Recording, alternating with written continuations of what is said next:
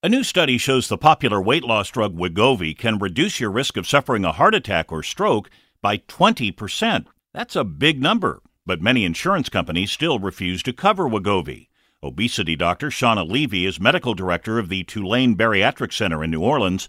She says the insurance companies have long considered Wegovy to be a cosmetic or vanity drug. Yeah, and that's like I'm saying with the obesity discrimination is weight loss is something to do with vanity. And for some people, you know, they may want to change their appearance, but for a lot of people who are suffering with the disease of obesity, this is about health. So will this study prompt more insurance companies to cover Wegovy?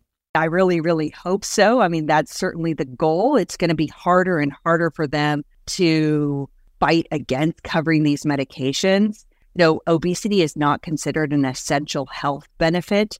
For this and more health news, go to WCBS880.com/health. I'm Steve Scott, WCBS 880 News.